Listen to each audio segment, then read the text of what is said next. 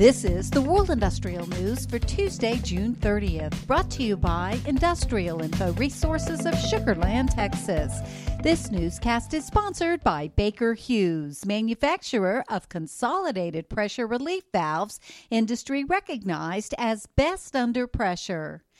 Engineering, design, and consulting giant Stantec Incorporated has had to make some workplace transitions in the COVID 19 environment, which has caused many states and provinces to issue stay at home orders and limit the number of people at work sites. However, as these orders are lifted, Stantec appears to be getting back to business, taking necessary precautions. Industrial Info is tracking $58.2 billion in active projects involving Stantec.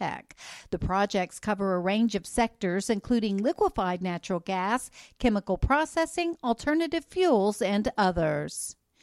Iran steel industry, the largest producer in the Middle East North Africa region, is pushing ahead with plans to become the world's sixth largest steel maker under its 2025 vision plan.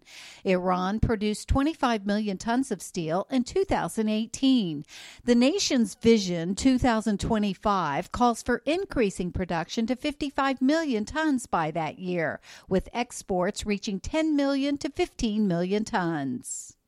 Germany has pledged to spend $10.1 billion to become the world's leading user and producer of green hydrogen. Adopting the National Hydrogen Strategy for Germany, the government stated that hydrogen is key for decarbonizing key sectors such as the steel and chemical industries and transport sector.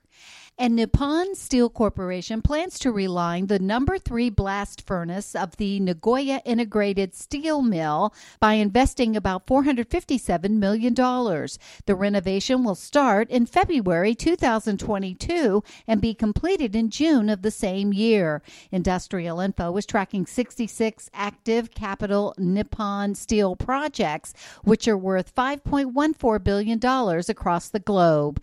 For details on these and other breaking news, read the full stories at www.industrialinfo.com. I'm Peggy Tuck, reporting for Industrial Info News.